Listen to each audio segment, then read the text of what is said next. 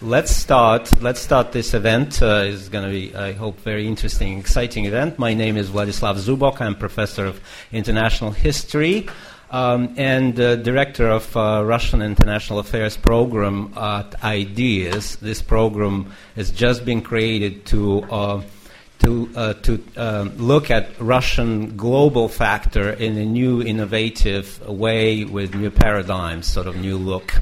Um, and in this way, this panel fits perfectly into this uh, um, agenda.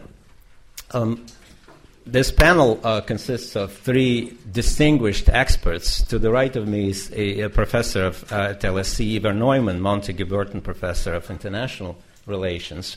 Uh, to the left is Thomas Gomart, uh, Director of Russian and uh, New Independent States Program at the French Institute of uh, International Relations. And last but not least is my, my friend and co-Muscovite, uh, Arkady Moshes, who is uh, also uh, um, head of the program at the Finnish Institute of International Affairs in Helsinki. So uh, the um, procedure here is uh, pretty standard. We'll give each presenter 10 minutes, um, and we'll try to uh, make all three presentations within 45 or so minutes, and then we'll open the floor. We have, I, I guess, only one microphone, so be patient while this lonely microphone will travel from one side to another.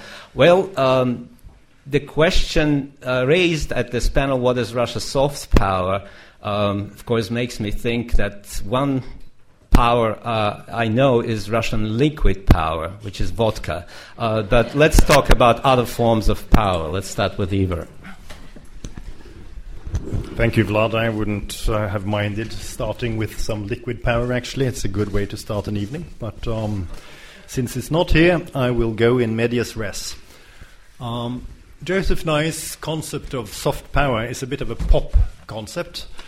Uh, it taps a large literature on power uh, and boils it down to uh, something that is easy to digest. But exactly for that reason, it's a good tidbit and a good starting point for a wide ranging discussion. And as I read the concept of soft power, that's a good idea. Let's do that. Oh, thank you, madam.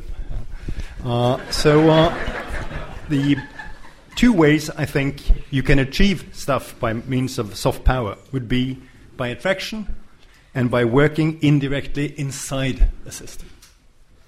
So, those would be my two sort of suggestions. So, let me start by saying a little bit about what soft power is not. Soft power is not shock and awe. In Tsarist Russia, shock and awe was the way to do it. If you wanted to impress somebody with something, shock and awe was the way to go. One of my favorite uh, examples of the tension between European and Russian ways of doing stuff, in this case, can, can, can, concerns Czartoryski, who was foreign minister uh, at the tail end of the Napoleonic, uh, right after the Napoleonic Wars. And uh, in his memoir, he describes how he suggests that Russia should start thinking about whether it wouldn't be nice to win the hearts and minds of people by uh, including them somehow in social and political processes. And this was always frowned upon because the way to go was shock and awe. The Tsar should simply overwhelm his people by being, well, shocking and awing, I suppose. Um, there is second, the, the cousin of shock and awe, if you like, which is sublimity. Sublimity, Longinus tells us, is the art of knocking people out. And uh, this is a way of exerting power. Should we say that in the private spheres, I'm sure that a number of us have ex- experience this. Sometimes you're just stunned, right? You're just overwhelmed by uh, displays of, of, well, different kinds of stuff. Um, you can knock people out.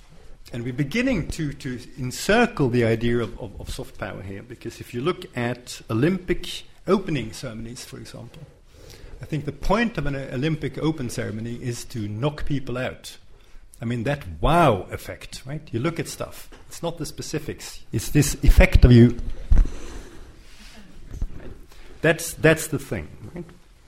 And this, I think, is the closest that Russia has come to, to experiencing soft power. But it hasn't really worked because there have been so many other things undermining this point.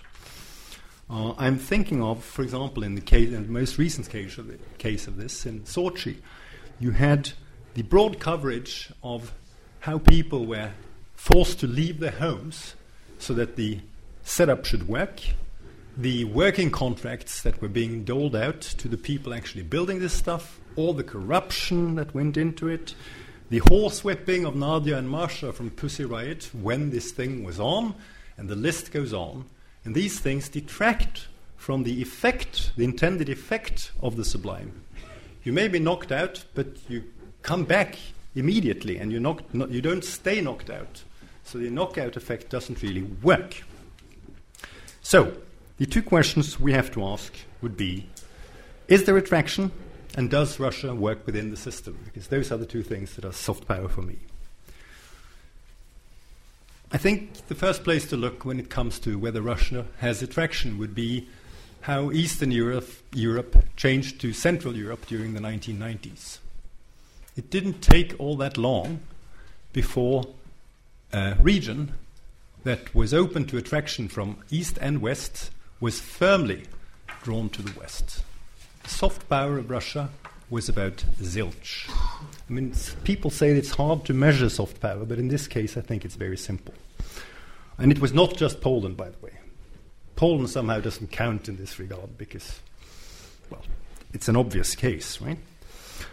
Um, does Russia have, could we mention one thing that Russia have which draws the attention of a world public?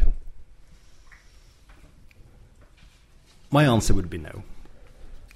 I'm open to be to be convinced, of course. Um, what and the well, um, what about working inside the system?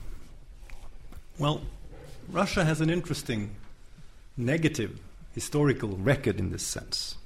Let me use two recent doctoral theses as examples. In this university, Joanne Yao is looking at what happened, uh, led what, what led up to the formation of the Commission of the Danube uh, after the Crimean War.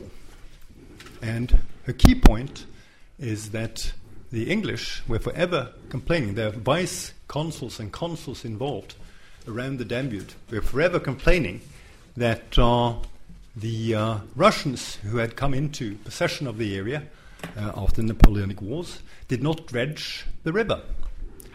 So the sort of soft power, what we would now call soft power, of working inside the system to maintain the system, which would have given a lot of leeway and indirect ways of getting things done, were not done. And this caused a lot of resentment that turned out to be an important background factor during the Crimean War. Katri Pynnöniemi, in uh, a colleague of Arkady's in a recent doctoral thesis, does the same kind of analysis for Russia's Millennium Road. The idea was to build a road that would take cars from the European part of Russia to the coast.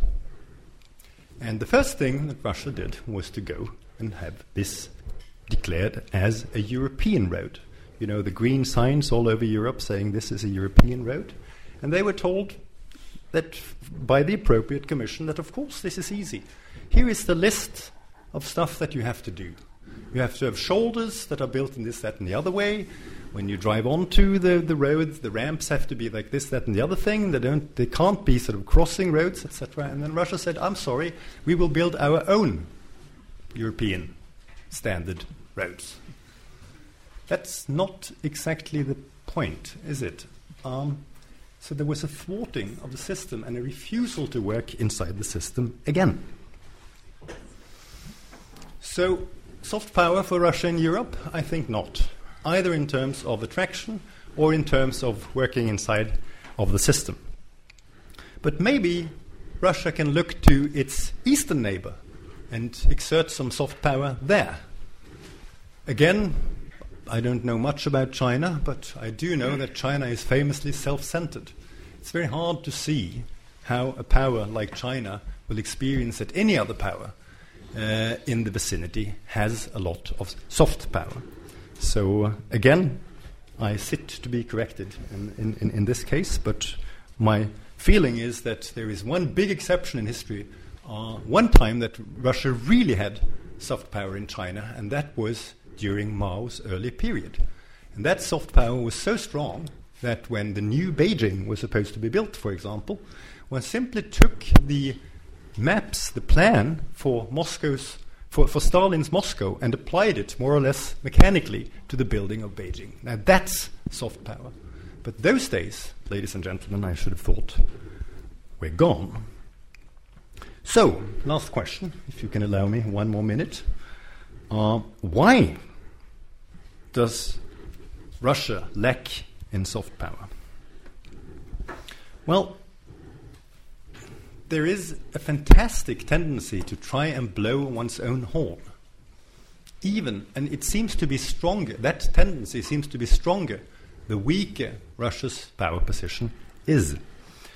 And the last example for me is the Minister of Culture in Russia, who has now hailed Russia simply as a superior civilization.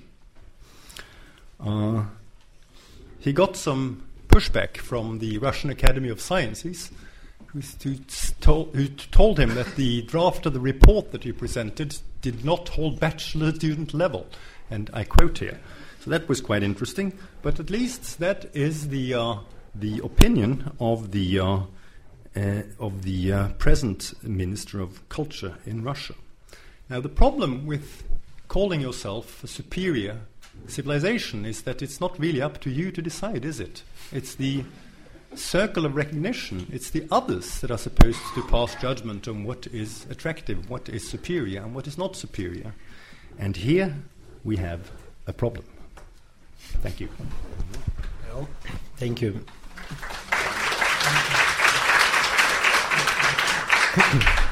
well, that's a vigorous start. Uh, so we uh, next uh, speaker will be uh, Arkady Moshes. Ten minutes. Thank you very much, Vlad. Uh, it's a pleasure to be here, and I would like to start by thanking the LSE for this opportunity. Uh, even though I've been always skeptical about the topic and the very topic about uh, Russian soft power, and I think what we are going through or have been going through is a pretty scholastic debate because, uh, well, on the level of yes or no, I think it's safer to assume that yes, Russia has soft, some soft power. Uh, it is attractive to some people. Some people want to uh, want what it wants, following the classical definition. But this is not the most important thing. Uh, why is it scholastic? Because here, unlike Iver, I believe uh, that it's it's not possible to measure the soft power. Uh, and what is even more important, uh, this is not what is actually used as a primary instrument uh, when Russia wants to achieve something. Uh, I'm going to use the Ukrainian case as an illustration of that in, in the remaining time. But this is the point. The effect that Russia wants to uh, have uh, is achieved, but thanks to a different choice of instruments. Uh, because Russian agenda is primarily geopolitical, the, the agenda in the, in the neighborhood and vis-a-vis the West at the moment, I would say. Uh, because this agenda is, is, is geopolitical, the more traditional instruments of geopolitics, like, again, coercion and payment, simply suit better than all the talks about soft power and long term strategies of building sympathies. Uh, and there are a couple of more things, met- methodological points here as well. Uh, there's a question why should Russia try to build soft power at this moment? Uh, soft power was essentially a Western postmodern concept. Can you imagine in the 19th century somebody talking about soft power? When you want to annex a piece of land, you just invade it. You invade, you conquer, you subdue. You don't talk the talk. And uh, the Russian thinking is a lot closer to that. Uh, but in the 90s, there was an exception because the West, uh, well, we, we were living through a unipolar moment, as we used to say. Uh, the West was uh, on the offense, and its concepts mattered. But now, then the West, the West is in decline, and it is certainly in decline if you look at it from the Russian standpoint. Just read the Russian foreign policy concept of February last year, which is all premised on one thing the decline of the historical West. Then why should it really care about certain concepts that the West may uh, or may not be willing to promote? Now, I'm coming to the illust- my illustrations Ukraine and Crimea. And I, I believe these illustrations are very telling. But before I do that, I'll, I'll, I'll give you one quote written by a Ukrainian scholar Konstantin Bondarenko, in Nizavi, published in Russia in Nezavisimaya Gazeta in January 2012, two years back. And he writes or wrote Neither ideas of the Russian world, nor religious canonical community of Ukrainian and Russian Orthodox Church, but guess united our two states. I mean, this is the naked truth. I mean, all rest is kind of uh, closer to nonsense. So when you go into the, when you when you when you look now uh, into the Crimean crisis, what did we know? That again, it was safe to assume that in Crimea, Russia had more soft power than anywhere else in the post-Soviet space. I can assure you that in the city of Sevastopol, you would probably not be able to buy a Ukrainian language newspaper. It was all Russian language. So we can safely assume that Russia had soft power. There's one footnote, one important footnote, which I want to make is that, again, that's about measurements. Uh, the party headed by the current Crimean Prime Minister, Mr. Aksionov, called the Party of the Russian Unity, when it participated in the local elections, fair and free elections, remember? Those elections in Ukraine used to be fair and free. And it got 4% of the vote. So, this is the party which was saying was re- what really Moscow wanted it to say. From the point of view of making the others want what you want, this was the choice. It got 4%. So, when Crimea uh, was about to have its independence referendum, uh, you know, people planning the operation did not want to hope just on a good luck, remembering about those 4%. So they sent polite green men with guns onto the streets. And that's the message. And that's what tells you you can, you can your choices you may start thinking about the strategies of how you uh, increase your influence in Crimea by means of soft power, and then use that influence uh, in the broader Ukrainian context. But you don't do it. You choose sending gunmen. And this is what brings you the result that you want. When you speak about the rest of Ukraine, again, this is, this is a story which is no less telling. We go chronologically. A year ago, and you remember again the definition soft power is, is the ability to make the others want what you want without resorting to coercion or payment. So, some ideational, non material things. So, about a year ago, what was Russia's message? That Russia was ready to pay Ukraine for its accession to the Eurasian Customs Union. $12 billion was, was, was the price tag at that moment. Then comes January 2013. Russia is actually paying Ukraine and promising to pay now $15 billion for the very fact of Ukraine's non accession to the association agreement with the European Union. So again, it's about money, it's not about ideas. And when that fails, uh, what we see is the invasion by stealth. Again, why? Because the instruments that are listed do not necessarily work. If you think of the demographic and ethnic composition in Ukraine, if you look at the results of two Ukrainian uh, censuses, you will see actually that the share of Ukrainians was growing in all areas of Ukraine, uh, with the exception of Crimea. And the share of Russians was falling in all areas of Ukraine, all administrative regions of Ukraine, including Crimea. That happens because of the inflow of the Crimean Tatars mostly. But the, the, the, kind of the explanation to the process was that people were changing their self-identification. People from the bilingual families started to choose Ukrainian as their nationality and not Russian. And that was going on in all oblasts of Ukraine. You look at the, so that's about culture, language, and the other things. And I can go on and speak for a long time about the school, the politics of history, the national myth, how it was penetrating people's minds. Russian media. Something very interesting, because people normally assume that Russian media is something that is universally trusted. According to the polls conducted in April 2013, uh, 46% of Ukrainians did not trust the Russian media. That's before it all started.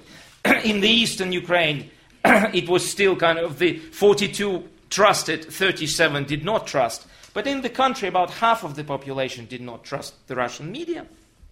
And a year later, thanks to the current crisis, in April this year, 80% of the population of Ukraine do not trust the Russian media. And the same is true also for the east of Ukraine, because uh, 64% in the east of Ukraine do not trust the Russian media. So the Russian media did a good job in terms of mobilizing pro Putin support inside Russia, but they antagonize people inside Ukraine. Uh, the elites, I mean, I don't need to talk much about that. I mean, the Ukrainian elites were not trustworthy from the Russian point of view. They were not implementing the Russian agenda. They had their own interests, regardless of which language they spoke. The church. I mean, the church is probably most difficult to understand, but there's one, one fact. Now, as we speak, we know that the Russian government still has not recognized Poroshenko as the president, whereas the Patriarch Kirill gave him the blessing. Practically next day after the elections.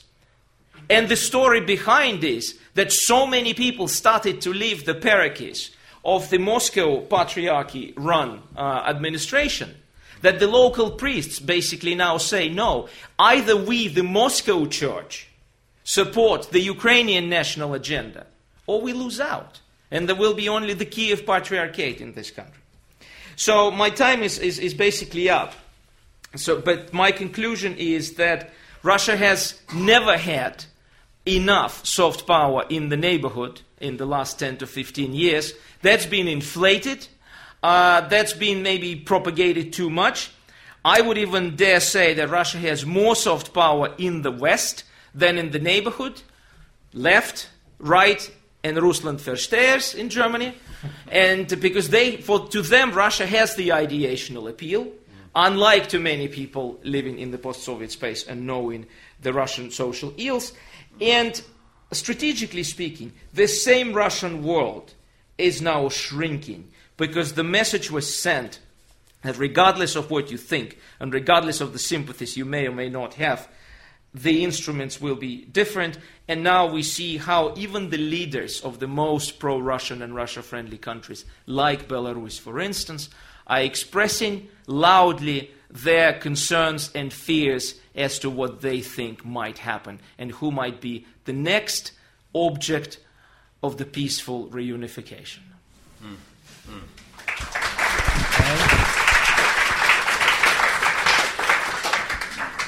All right, and we have the last speaker, Thomas Gomart, please. Thank you. And um, thank you. I'd like to thank the LSE IDEAS for, for its invitation. I must confess that I was not at all invited because of my expertise on Russia, but because of the French connection. So thank you to David Cadier for, for, for his invitation. Um, I have three initial remarks to, to, to start and uh, to, to fuel the debate afterwards. Uh, the first one is to say that today's presentation is based on research I started in 2010 uh, with François Pitti on nation branding in Russia and with Tatiana Kastouéva-Jean on soft power and I will try to make a clear difference between nation branding and soft power in my presentation.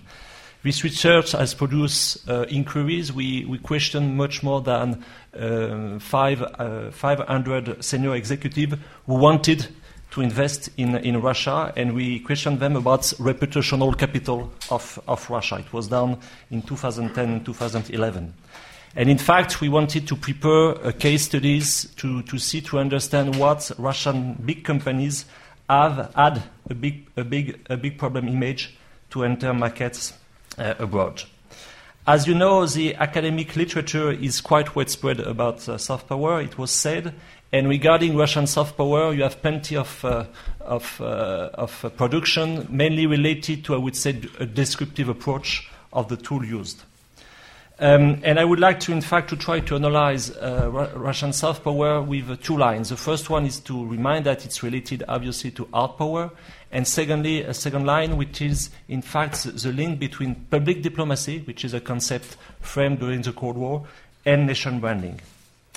So I will argue in three ways this, um, uh, this afternoon with you. The first one is to say that, according to me, uh, Russia's soft, soft power should not be analyzed by itself. It should be compared to other ones, and namely to China's soft power. The second idea is to say, to say that both countries, China and Russia, have transformed their traditional nation branding into a sort of power branding that is much more uh, ambitious and much more assertive. And in fact, this process has started in 2001 by China. The, the, the, this year, China entered WTO and also uh, gained the organization of the Olympic Games. And this process started for Russia in 2003.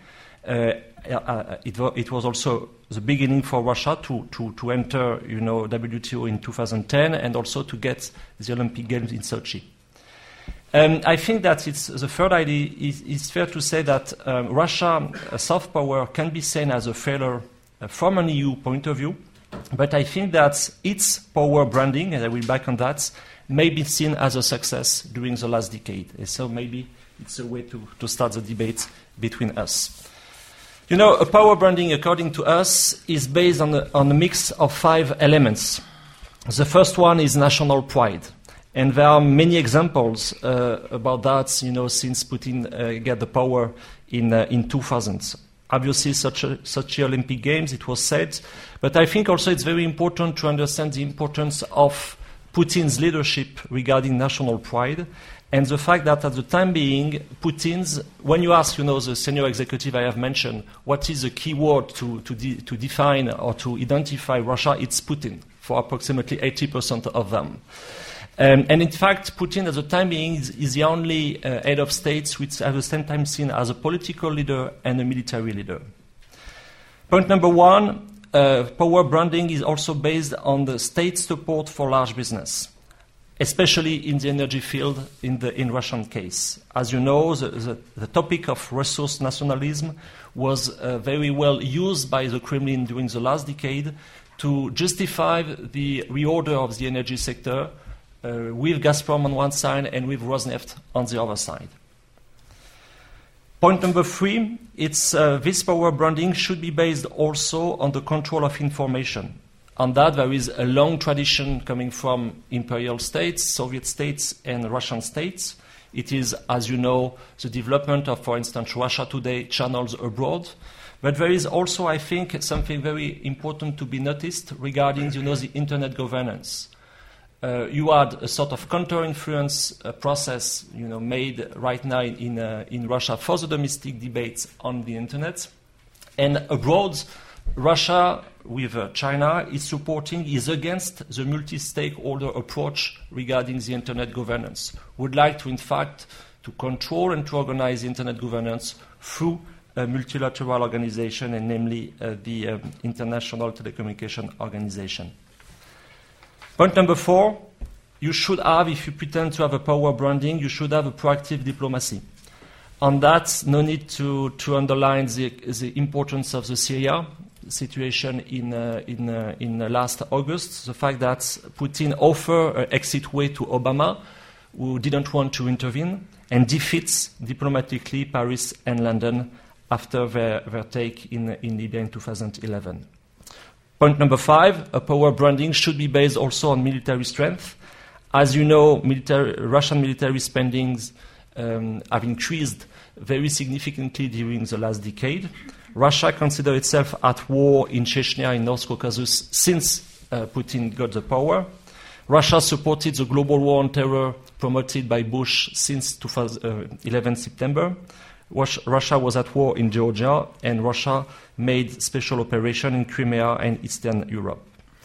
So I would like to conclude to say that uh, I prefer to, to, to, use power branding than nation branding regarding we know Russia and China. And if we use this, uh, this concept, Russia can be seen as partly successful. The problem for Russia is not only to be attractive or loved, but mainly to be feared. And on that, it's a success, no doubt. And more importantly, the best way for Russia is now to be seen as a member of the most exclusive club, which gathers China, the US, and Russia. And also, from my point of view, Russia has been su- successful in doing so. Thank you very much.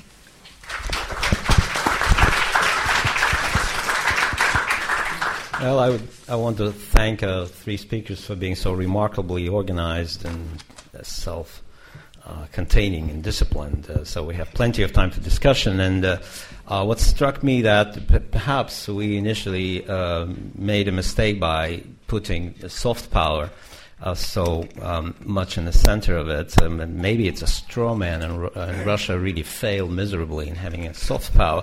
But after all, there's another tit- part of the title about uh, a, Russia, a new Russian strategy. And I'm kind of curious. Uh, in a strategy, uh, a country decides, the leadership of the country decides what kind of power it can use most effectively. So all kinds of power should be combined in a, in a, in a, in a most effective combination. So if we exclude the soft power, we should perhaps mention what other forms of power Russia used effectively. And uh, uh, we already heard one viewpoint about power branding and so on and so forth. Um, however, what, what is interesting about um, um, negativity uh, of soft power is why it, it, was so difficult for Russia to use this soft power. Was it their decision not to use it? Was it because they decided from the start they couldn't use it? Or they're somehow manifest, manifestly incapable of using it. Also, uh, what struck me as a second observation is that we, we hear uh, with the exception of, of Iver, uh, who made some remarks about China, we're Eurocentric here. And Russia is a country that is, of course, uh, uh, you know, tries to have a global impact. And uh, if we look at Russia's image all over the world, it competes against the United States, which is remarkable given the disparity of uh, real material power. It competes, and it competes with remarkable success so far. Uh, does that mean that there's some other factors that allows such a country as Russia, that was sharply reduced after the collapse of the Soviet Union, much smaller economically, and nuclear weapons, hopefully, you know, will never be used. What allows her to do that? Is there any role for, for instance, anti-Americanism? This is not something that Russia invented, but Russia uh, uses quite effectively and successfully in magnifying its uh, magnifying its power in that inherent disparity between the West and itself. And uh, you know, I didn't mean to talk all by myself. The, the floor is open, so let's start with uh, maybe Tomila, and I will go back and forth uh, from one side to another. Thank you. Thank you very much. Can you hear me? Am I speaking to the? Um, thank we can hear you. I don't know if the mic can is on. Can everybody else hear me? Is the mic on? Is it on? Try to turn it on for the sake of uh, for the sake of humanity. It's yeah. on. Okay. Um, thank you very much for a really fascinating discussion. And I'm sort of one of those people who kind of struggles with the concept of soft power, but recently I've come to come to um, accept that there is something about Russian soft power. But I think really we should be perhaps, and that's sort of picking up on some of the comments made by all three panelists, we should be really talking about three things. One is we should be talking about nationalism rather than soft power. And Arkady's point about the fact that um, only in you know Crimea. That's where in Sevastopol we, we, we saw evidence of real support for this uh, Russian nationalism and uh, joining uh, the Russian Federation. So we are talking really about nationalism rather than soft power. And the recent elections to the European Parliament should also um, make us think about the fact that it's a phenomenon that's not just um, observed in the kind of post-Soviet There will be a question at the end. Sorry, um, I, I, this is these are more uh, sort of comments. Um, the second, the second. Shall I stop? Well, if you have a quick question, go ahead. Uh, these, these are sort of more comments rather than questions. Uh, I, you know, there are many people who came here to ask questions, so to be fair to them, maybe we should uh, pass on. Uh, Surely we're allowed discussion. yeah, all right, okay. Okay, these I- are sort I of think comments. So you're let's right. I get starting a discussion. Discussion, yes, for one point per person. Okay, well, I've got. I'll make. I'll make my two core. You see, I'm losing my soft power rapidly. two, two points. Two, two points, but very briefly. Two final points. I was very glad when the, the, the third panelist mentioned the sort of power branding aspect because I think that's also very important. Whether Russia has soft power or not, um, the last in the last few years, the Russian uh, ideologists, you know, people who are working on this kind of power branding have become very skillful at promoting Russia's image abroad, and they have been successful at generating sort of a lot of um, sympathy for Russia, including among Western intellectuals. and German intellectuals have been mentioned. So there's there's that dimension, and also there is the dimension of the decline, moral decline of the West that is simultaneously happening, and that Russia very skillfully capitalizes on. So I think we have to be discussing these issues. Okay, thank you, thank you. So, on, please, uh, this gentleman on the left side.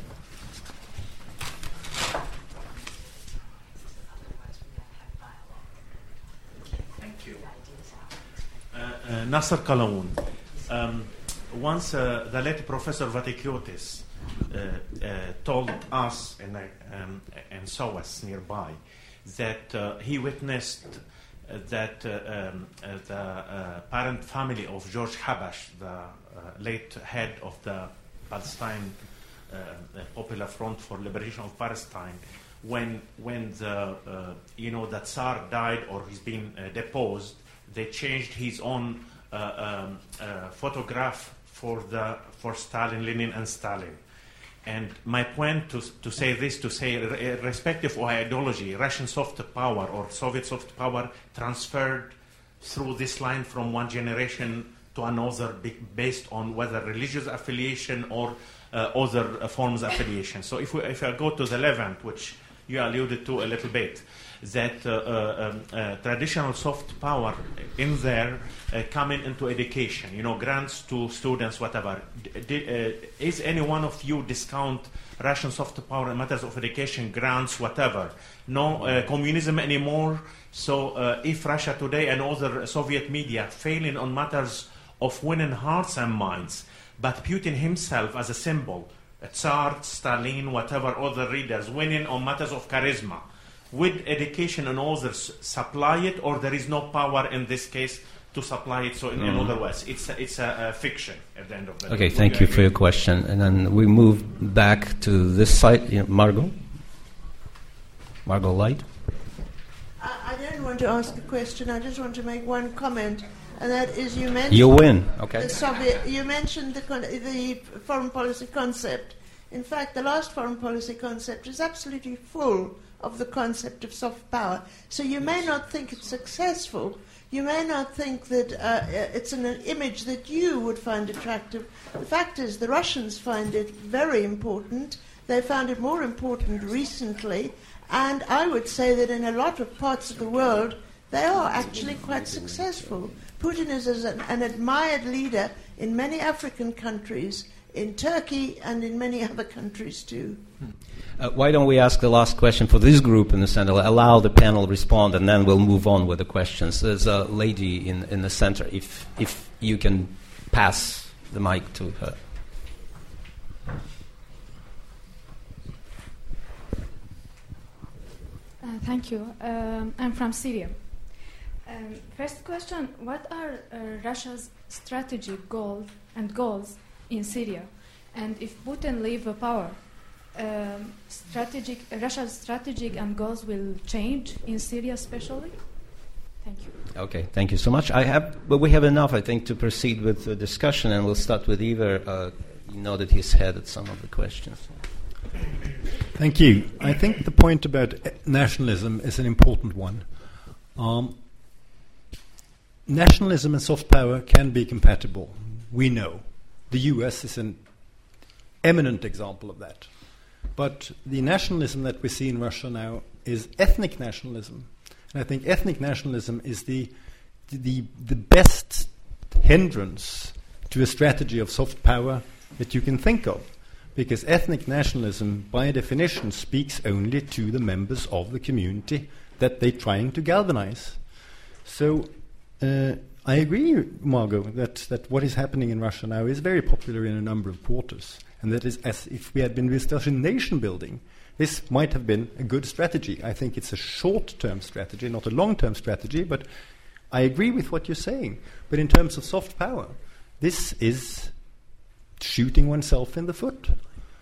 The, uh, the example in, in, in, Russian history, which I think is closest to what's going on now, is this whole idea of Gniloye Zapad, the rotten West. The, the, the, the idea again was to tell the West that, that it was rotten and that Russia was much better. And that may have an effect internally, but by definition, telling other people that they stink is not a way to win their hearts.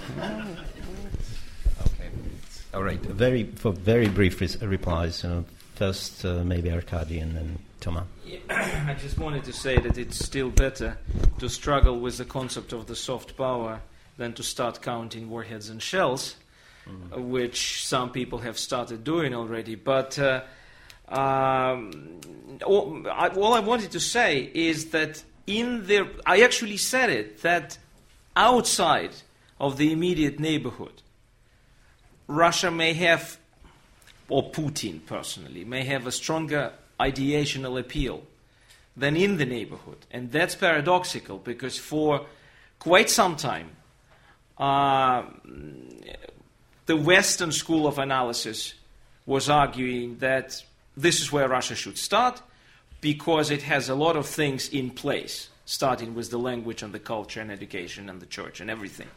And it doesn't seem to be working exactly like it was planned. Uh, but in other places, it has worked. And in the concept, yes, it's there, and there was a more recent uh, de- presidential decree on, uh, uh on, on development assistance, which will now be essentially used uh, as an instrument of building sympathies, and it will be now channeled more bilaterally through the Russian owned gov- governmental bodies than the UN and other international bodies. I mean, this, this is all correct. I mean, there's no contradiction. But all that I was trying to say that, uh, again, those sympathies, the depth and the power of those sympathies, has not been trusted. Uh, and, and it has not been test- tested. Sorry, this is what I was trying to say. It has not been tested. It now was tested in the post Soviet space, and we know that in order to have something happen, you need troops on the streets.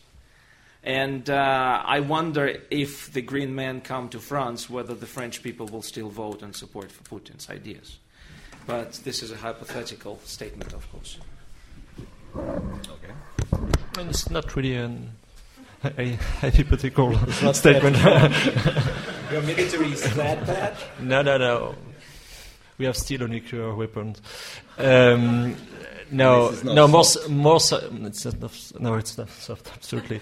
um, now, more seriously, uh, there are deep connections at the timing between the Kremlin and the Front National in France, which is uh, the right um, party, and it's constructed. I mean, it's uh, it's it's something very very serious to be taken into consideration. I would like to, to, to respond to, to your question on charisma, and also I'm not sure to have well get your question in Syria, but I will try to, to make a point. yeah, uh, uh, I will try to I will try to make a point on that. Uh, for charisma, what is interesting to say that when you have a brand, you know, um, you need some attributes to define a brand in terms of marketing. And the main attribute of uh, Russia brand today, it's clearly Putin. You know, its level of popularity um, domestically, but also uh, abroad is um, is uh, is very very um, uh, amazing to, to, to, some extent. And in fact, it was a sort of um, a long construction. Um, Putin, pre, pre, you know, present himself as a sort of alpha male, you know, and it's uh, it's quite funny sometimes to see all the pictures. You know, he made all the possible sports. He do everything possible expect, except uh, going to space. But if it would have been possible, I think he. He would, he would, be, he would have been happy to do so. But it's very serious because I think we should understand uh, his own path. You know, you, we should understand that Putin, uh, 23 years ago, uh, was defeated. Fimbeltsev uh, defeated coming back from uh, uh, east part of Germany and being uh, no one to some extent. And 23 years after, with his entourage, is feared by everyone in Europe. So the, the feeling of power, of personal power, seems to me uh, um, impressive. And I think it's, it's part of the problem when we are dealing right now with the Russian leadership. That's this uh, imbalance in terms of charisma, in terms also of uh, the production of our own political leaderships. When, you, for instance, you have the balance between Putin and Hollande, you know, it's something um, which uh, doesn't match from, from my point of view. And it's something which should be observed also for difficult matters. For instance, um, selling weapons to Russia, uh, French authorities prefer to send military guys to do so. So there is something on that. And I think that Putin's charisma is certainly at the core of, uh, of, of, of, its brand. Sorry, I didn't get your question. Can you? Um, if Putin leaves power, uh, do you think Russia's strategy in Syria will change? Not at all. Um, I think it's, it's, it's absolutely a critical issue, you know, the, the positioning of, of Russia regarding Syria given, given the, the nightmare in Syria right now. What is important? It is in fact to say that um, Russia is more and more strongly against the notion of R2P, responsibility to protect, which is seen as a way to make regime change. And it is partly related to the uh, operation ma- made by NATO and namely uh, France, UK, and Norway in Libya. That's one of the consequences of that. In addition to that, there are obviously the bilateral links between Syria and, and Russia, which have been, from my point of view, overestimated because when you compare, for instance, the sellings of weapons to, to Syria by Russia, it's only uh, 20% of the sale of weapons to, to, to, to Algeria by, by Russia. So it can explain. There is also the, the naval facilities, but that's not the main element of explanation. I think that the main element of explanation is, in fact, to try to point out also the Western contradiction. To say, for instance, to France, you are supporting in Syria people you are, you are striking in Mali, for instance. And this sort of thing is something very, very important to be noted because it's also a way for Russia to point out the failure since from Russia of multiculturalism in Europe. You know, this idea that Europe is declining and is no more in a situation to protect Chrétien d'Orient. It is something more and more constructed in uh, Russia propaganda at the time being regarding with Syria. All right, let's take more questions on uh, this side. The gentleman in the back who was uh, holding his hand from the start.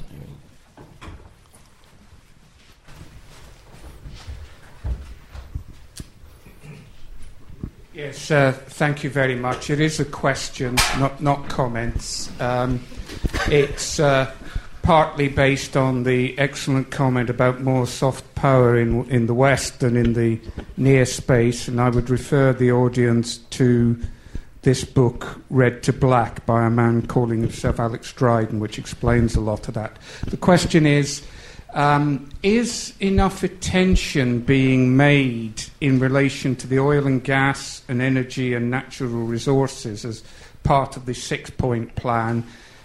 In merging that with the military, particularly in a region like Africa, and would you like to comment on the hypothesis that a lot of Russia's heavily disproportionate successes in Africa, compared, for instance, with the much more economically significant USA, are down to commercial uses of the armed forces, um, Victor Bout, his successors, and his maritime counterparts.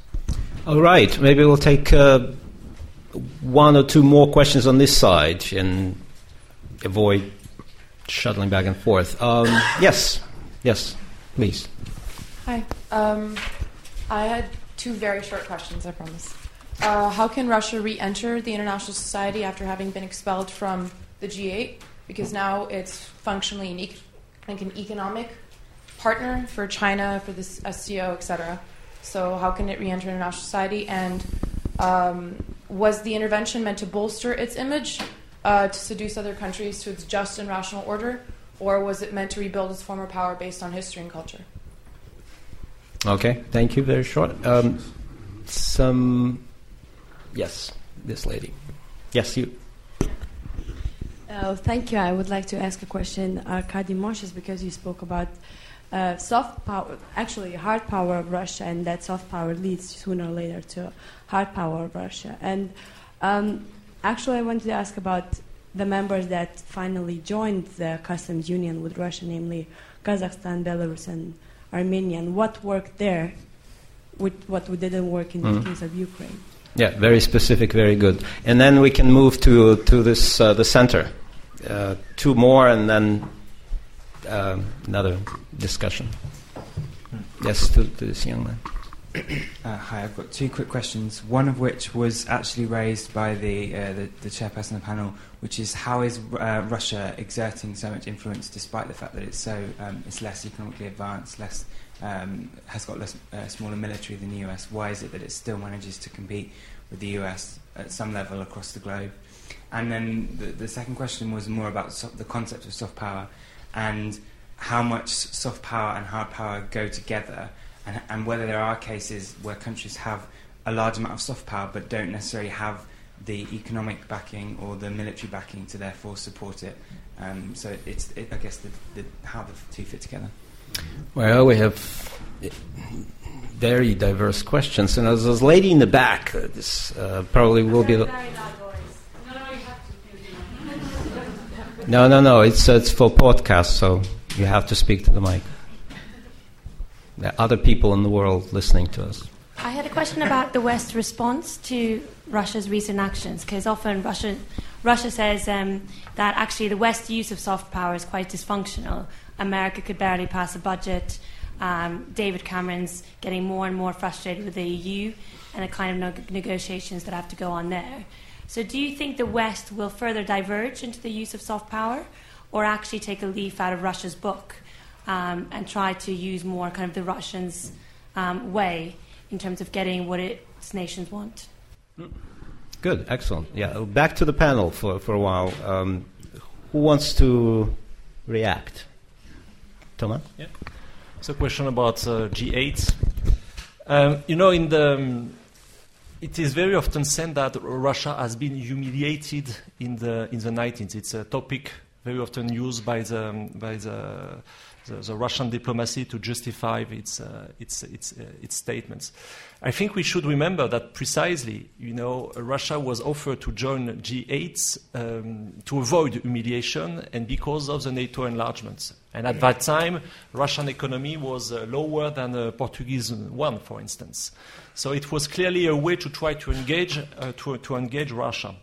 I think that the decision to to put away Russia from, uh, from G8 is certainly the most important one of, of this crisis because it's also a way for, for Putin to decide, I would say, to reflect the de-Westernization of the world.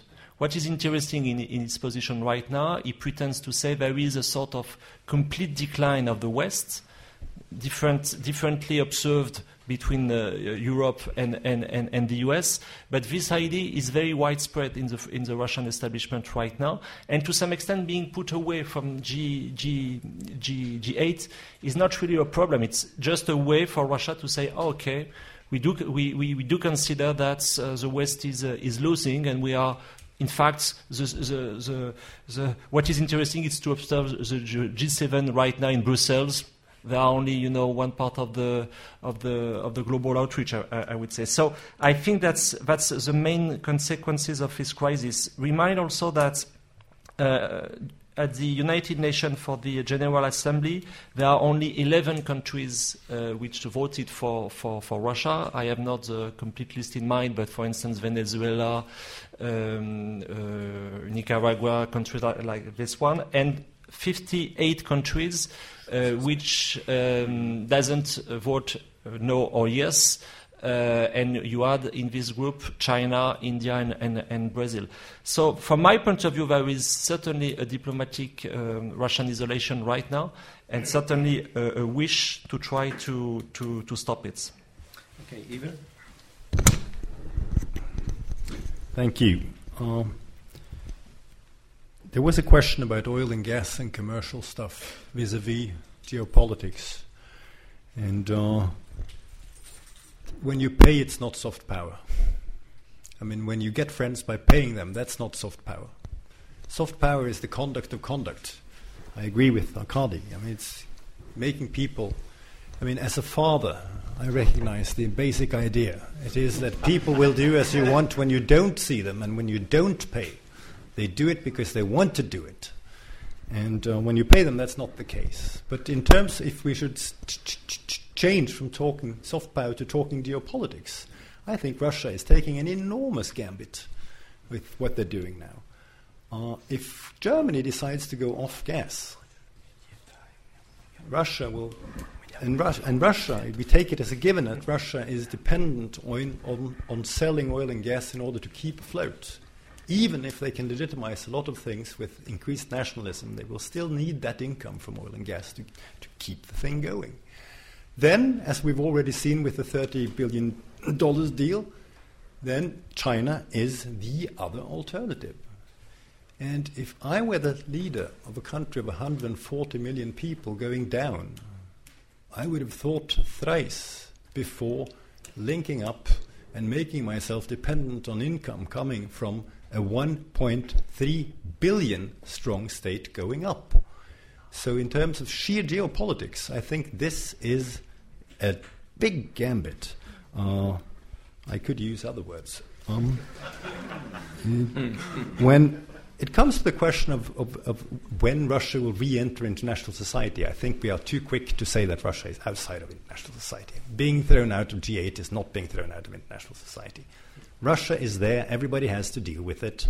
And uh, when you look at what people are doing, are, there is a lot of, of symbolics going on. Some of them will hurt, but we are very, very, very far indeed from talking about leaving international society. So let's keep this in perspective.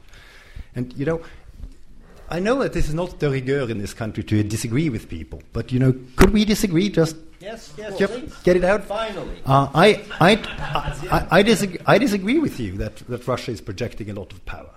I mean, when I was a young man, uh, there was a division straight through Germany, and what was then the Soviet Union was on the one side, the West was on the other.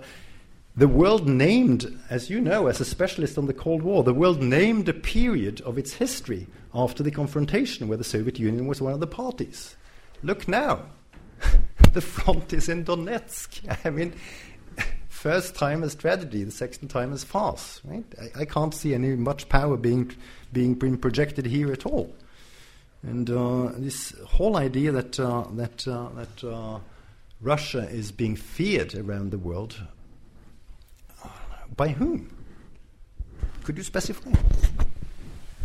All right, there's a debate here. I like it. Maybe Arkady. No, yeah, well, let's. Uh, Arkady wants to say then, several things. Then, then, then I will take it probably away from this. So I don't know, but yeah, I fully agree with Iver that Russia, Russia is part of the all this international dealings and nitty gritty, and everybody and their mother kept, keeps calling Putin, and this is this is not called isolation, or this is not called being kind of dropped out or expelled from the international society. Uh, I have some questions on the intervention, what it was kind of meant to do. Uh, I don't think that there was a strategic plan behind it, behind this particular annexation of Crimea. There were domestic drivers, there were security factors, uh, there was this Napoleonic thinking that first you get engaged into the battle and then you will see. what you have to do. Uh, I mean, this is, it was well planned. The contingency planning was there. Definitely, the troops knew uh, which switch to flip and how. And uh, they were prepared, but whether to take it further, I don't think there was a plan behind. And uh, I'm not sure whether all the uh, possible potential consequences were taken into account. I think the idea was rather you secure something, you consolidate your gains, uh, you count on the same attitude by the West as, as the West uh, has, has shown during the Georgia crisis. You do something in Georgia, and then in two months it's business as usual. You do something in Ukraine, and then in six months probably it's business as usual. Uh, but uh, I, I, think uh, this, this is what it was. Uh, I don't think there was much of a strategic plan behind why Russia is still managing to beat the US.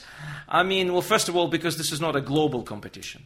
It is still beating the US in certain pockets to which the US does not pay much attention. And it is probably beating the US because the US, especially under the Obama administration, uh, decided, as a matter of principle, to pay less attention to uh, the EU Russian common neighborhood in particular, and to Russia as well. Because first they were doing the reset, then they were resetting the re- reset, and then they were thinking how to reset the whole un- non workable thing. Mm-hmm. And uh, uh, I mean, they, even now, even now, they do not consider Russia to be, Mitt Romney did, but I mean, the Democratic uh, uh, establishment does not consider Russia to be US geopolitical rival number one and, and rightly so. This is one uh, explanation. The other one is Russia is the decision making. Russia can uh, capitalize on the opportunities that emerge because the decision making is amazingly quick. They don't have to, to fly representatives of 28 countries to Brussels, spending more money on, on, on the tickets than they spend on, on the, I don't know, development aid. every year, uh, and then they come and then they fly back, enjoying the duty free because this is. Uh, it, there's no duty free, but but there's, there's still there's still travel value. It's duty free okay, and travel order, value. Order. The prices are still the same. Okay. So. Uh, so this is it. The decision making. I mean, as a small group of people, like-minded people, uh, and kind of who know where the authority lies, can take quick decisions. Some of these decisions can be mistaken, uh, but uh, mm. but nevertheless. And then finally, Russia has the resolve.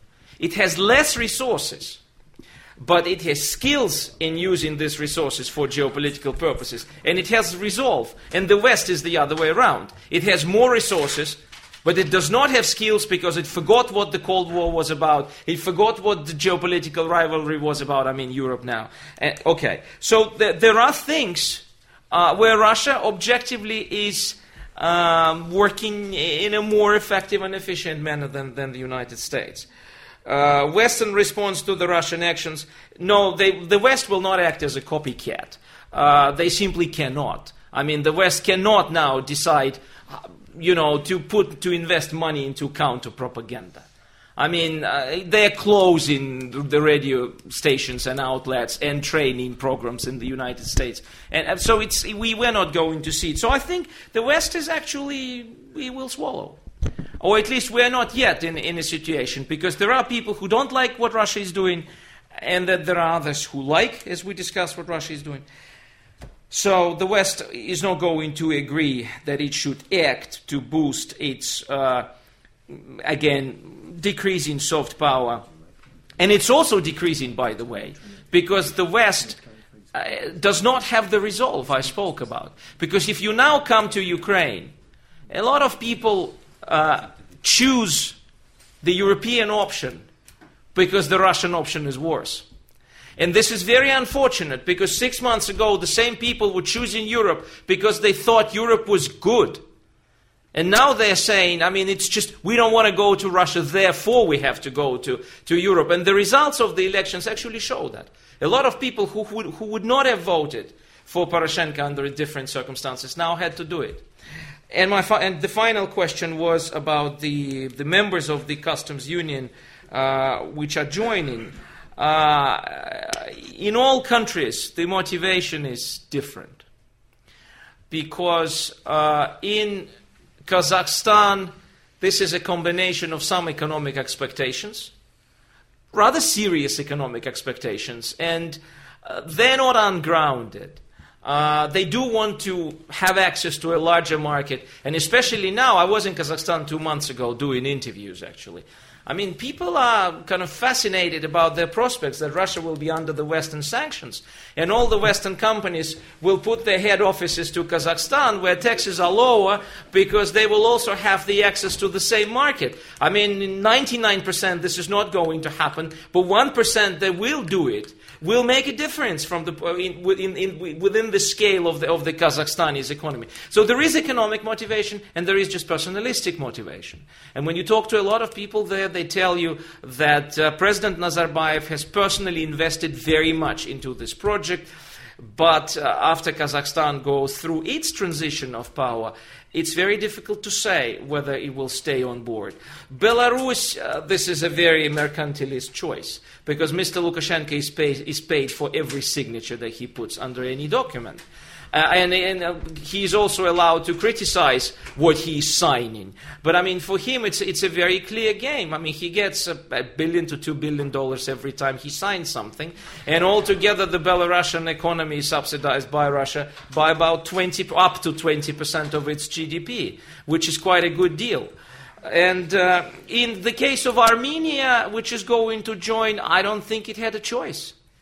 Last year, when Mr. Putin traveled to Baku and indicated what could happen potentially to Armenia if Russian Azeri rapprochement takes place, in terms of weapons, in terms of security guarantees. So, if Armenia kind of decided to continue its negotiations with the EU and sign the association agreement, the consequences in the security sphere uh, could be quite dramatic for Armenia. So this is not soft power. This is, I would say, some kind of maybe soft coercion, to put it mildly. but but uh, this, is, this is the point. I mean, all the countries have different motivations. It works. Uh, the customs union is a is a better functioning organization than anything that has been created in the post Soviet space since the disintegration of the Soviet Union. But whether it's sustainable is a big question, despite the treaty signed uh, last uh, 10 days ago. And it's quite clear that the returns for all the participants will be diminishing. This is already day clear. And that would be, they would be diminishing even if Ukraine joined. But without Ukraine, uh, it's, it's, even, it's simply more obvious. All right, thank you. Back to the debate. So should we fear Russia? Maybe it's all uh, exaggerated. Thank you and thank you for the disagreements. Um, it really depends on uh, your historical reference. Obviously, if you compared, you know, Russia in 1812, for instance, or 1854, or during the Cold War, there is no reasons to, to fear, apparently, uh, Russia right now. Um, if you consider, sorry, if you consider Russia um, when when it was you know in the 90s that's completely different because you have a comeback of Russia in terms of uh, of um, influence on the international scene. So now, if you ask the question to who are the, the, the people who feel themselves feared, ask, uh, ask in Poland, you know, ask in Baltic states, ask in Moldova, ask in Georgia. Um, the, the, point is, in fact, also to, to take into consideration seriously the real situation within the EU. We have mentioned, you know, the, the last elections, the fact that, for instance, you know, UKIP, UKIP was first in the UK, Front National was first in France. So it does mean something about, you know, the real state of the EU, and it is something which is perfectly understood by Russia. So my point is not to say that there is a sort of uh, uh, invasion in preparation, something like that, like, like during the Cold War. Not at all. My, post, my point is just to say that there is clearly a wish coming from Russia to create a mixed image of attractiveness and of fear. And it's something which is, in my view, re- regarding my research, similar to what has been done by China during the, the, the, the, last decade. And the main point is, in fact, to, be, to understand that Russia considers that the future will be much more brutal there will be no more postmodernism approach, that we are coming back to a sort of 19th century situation with a sort of new concert of nations, and they are preparing themselves in this way. Mm-hmm. Okay, I suggest there will be uh, more questions, but maybe the last round of questions, all in the back. Yes, to the gentleman first, and then. Hello. Um, would we be talking about Russian soft power if 30% of European gas did not come through Russia? And in particular, would people be talking about it in Germany? Okay, can you pass to your neighbor because he ra- raised his hand as well? No, no, no, no, no. The, f- the, in the front, more, more to the front. Uh, I wonder if the uh, kind of traditions of Slavophilia and anti-Westernism mean that actually soft power is just something that's essentially alien to Russia, that it will never really embrace the concept at all. Okay, very quick, thank you. And, uh, then on, on the other side, a couple of hands.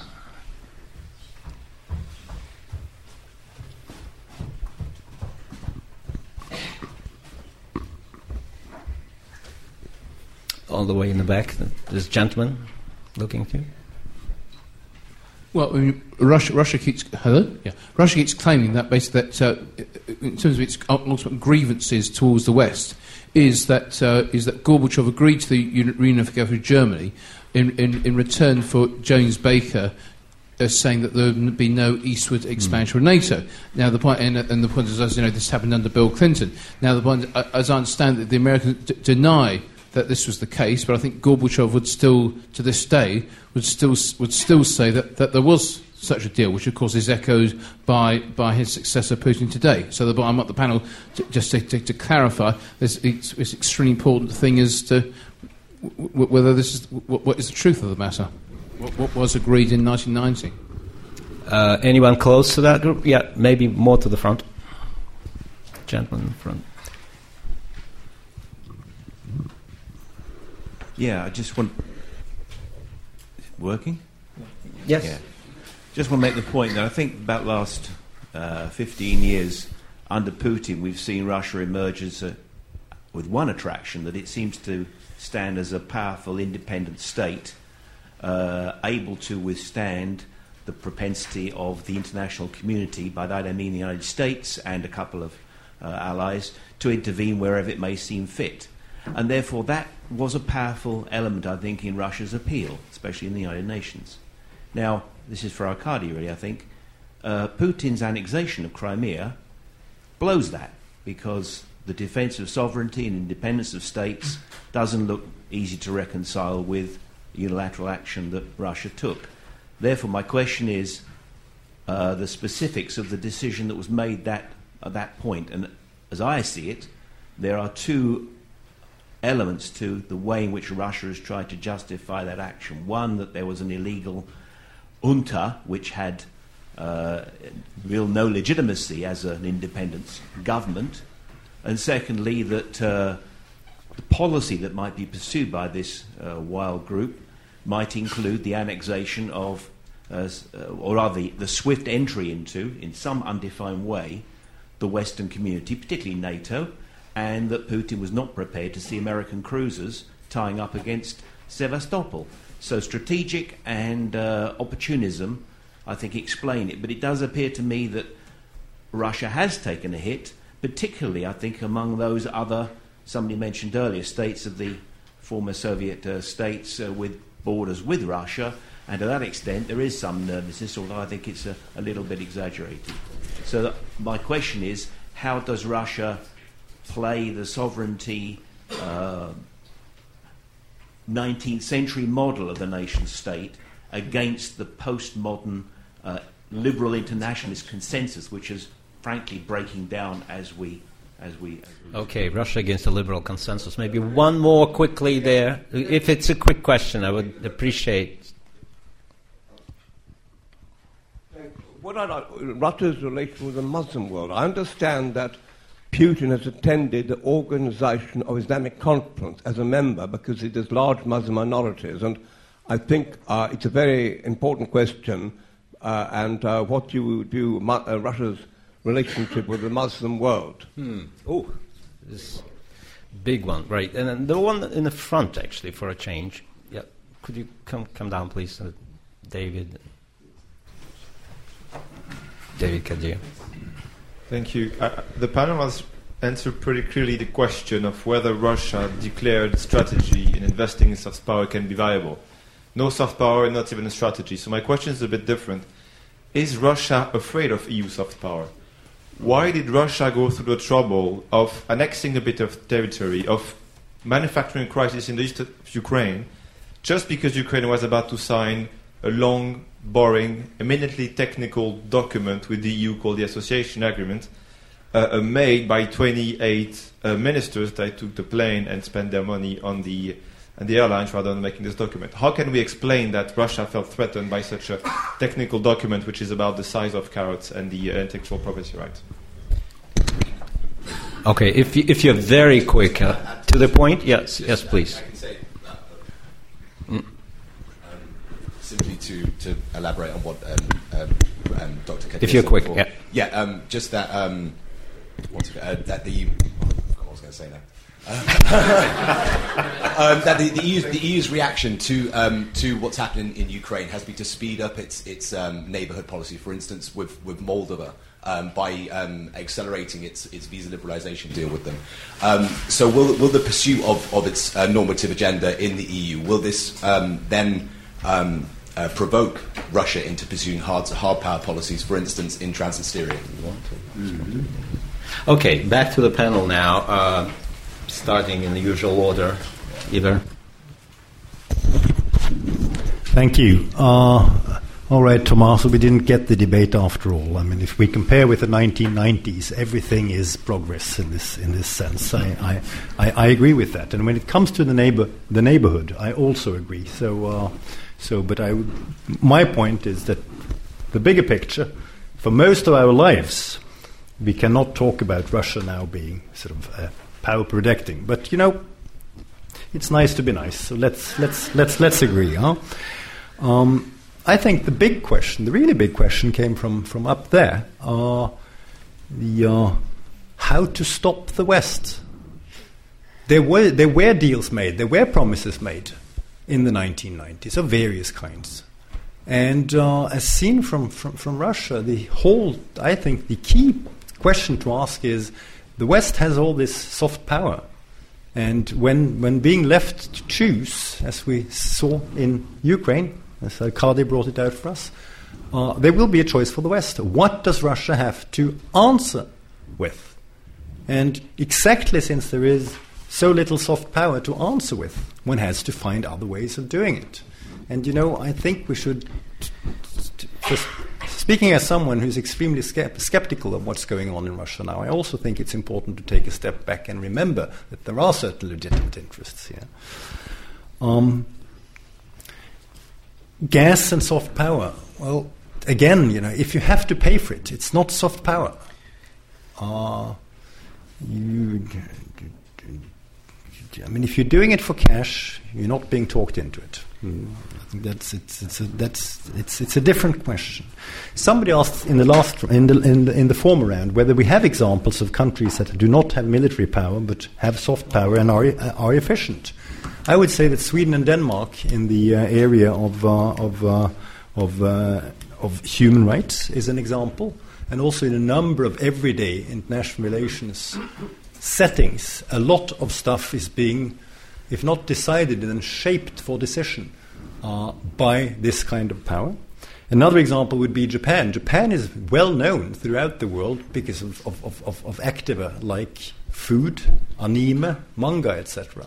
I have a friend who takes Japanese classes. Half the class are sitting there wearing things like rabbit's ears. I mean, they're into this anime thing. I happen to be a Norwegian myself. Uh, if you look at, uh, there are thousands.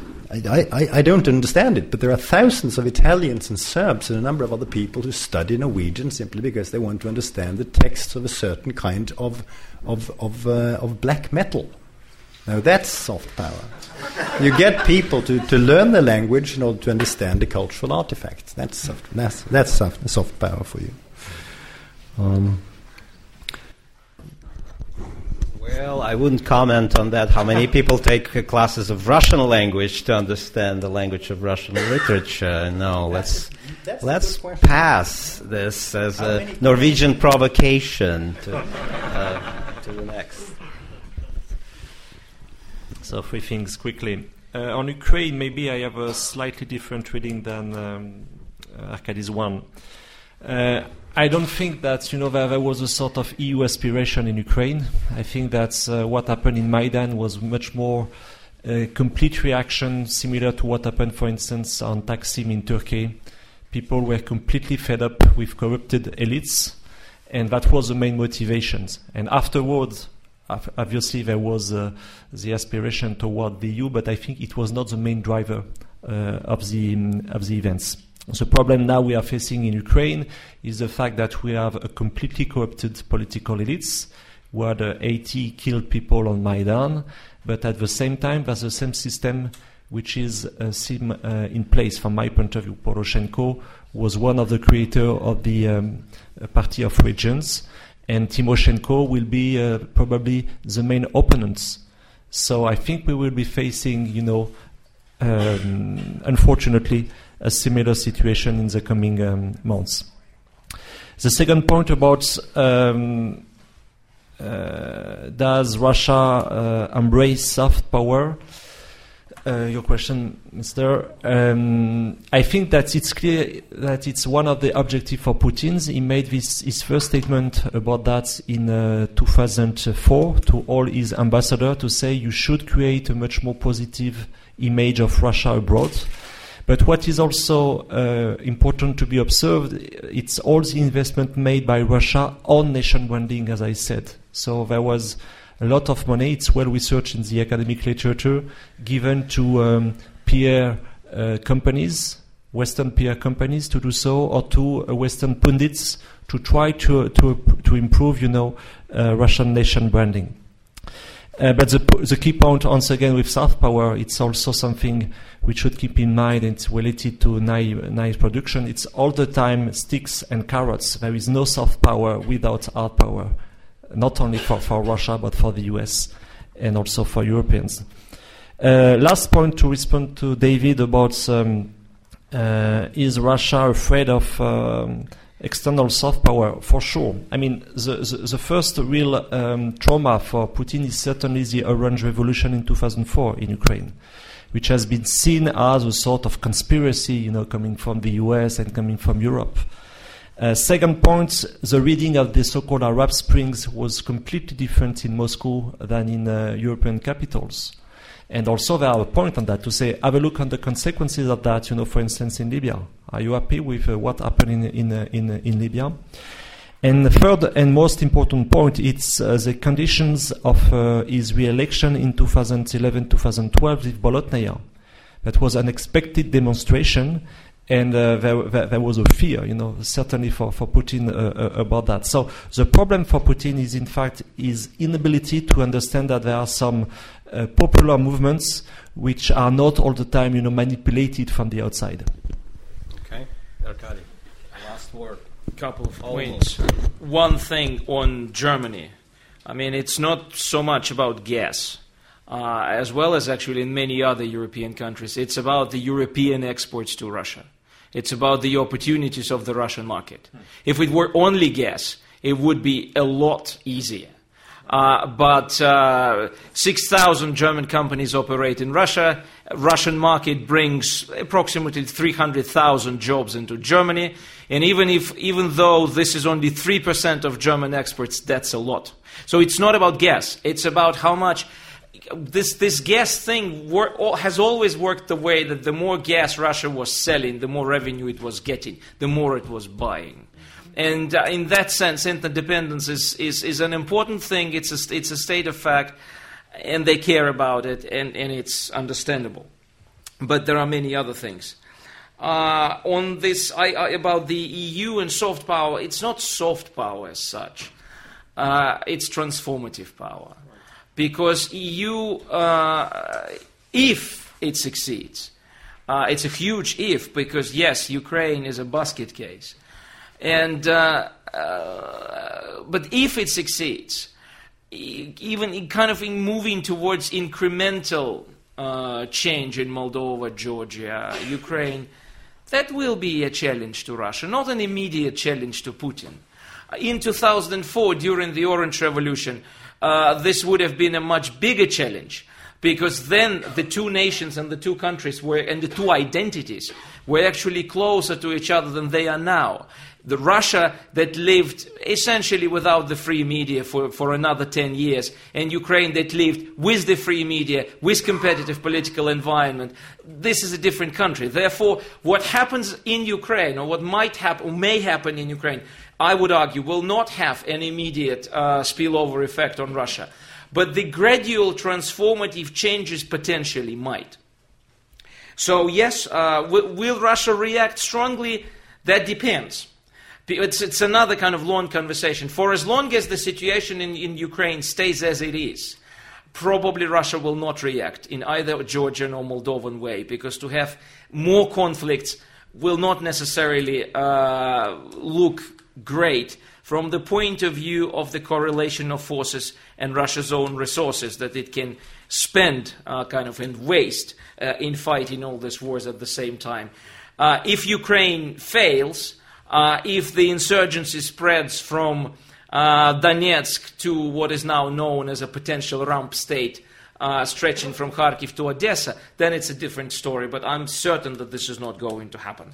And the final uh, question because Ukraine without Donetsk remains Ukraine. Ukraine without Crimea remains Ukraine. It's unfortunate, but in geopolitical terms, it remains Ukraine. It's not a split of the country into two, which some people were banking and predicting was going to happen as soon as the first shot is fired. Nothing like that has happened for a number of reasons. And the final uh, kind of remark on the sovereignty. It's actually very interesting because, well, in addition to two things that you said, Putin used two more explanations. First of all, the transfer of Crimea was illegal itself, according to the Soviet laws valid at that time. So it was an illegal act. So he is restoring the historical justice. And uh, that it was actually people's will, which was somewhat liberal. And they were quoting the, uh, the UN Charter and the right of the peoples to have self determination and everything. Uh, when it comes to sovereignty, I mean, people do not see any contradiction there because the, the, sovereignty, they understand sovereignty exactly in 19th century terms. You are sovereign for as long as I recognize you as sovereign. And if I don't recognize Ukraine as sovereign, if I call Ukraine in public a mechanical composition of territories, partly donated by Russia and partly belonging to the Eastern Europe, and this is a quotation from basically what he said at the Bucharest summit, and repeated quite close to this text in the post Crimea speech, that means I don't recognize Ukraine's sovereignty. And, and it's going on now. It's not the end of the story. We've been talking about what was promised to Gorbachev. That we don't know. But we do know what was promised to Ukraine in 94 in the Budapest Memorandum security assurances. Russia was a guarantor. Russia, no, no, it's not guarantees, but Russia recognized territorial integrity of Ukraine many times, including the big bilateral treaty. And then Mr. Medvedev keeps now saying that Russia has never promised anything to anybody in Ukraine. And when asked how come, he says because we signed those agreements with different, with different cabinets of ministers. Mm-hmm. He's a great lawyer of all times. This is a legal novelty. So they recognized Ukrainian sovereignty in the borders before March. Yeah. So the key to this, uh, the, to the answer is the understanding that Russian thinking is eclectic. The key word is eclecticism. It has the imperial uh, twin head eagle, the Republican flag, and the Soviet national anthem, and nobody sees a discrepancy in that. So, why people would see the discrepancy between calling something sovereign when you like and need it, and something else kind of playing with the liberal order? So, well, eclecticism is the word. Well, so human, so human. Uh, I would, I would say, uh, I would say, you know, Russia may not have soft power, but it has an enormous power to evoke passions. Uh, so let's give a round of applause to us.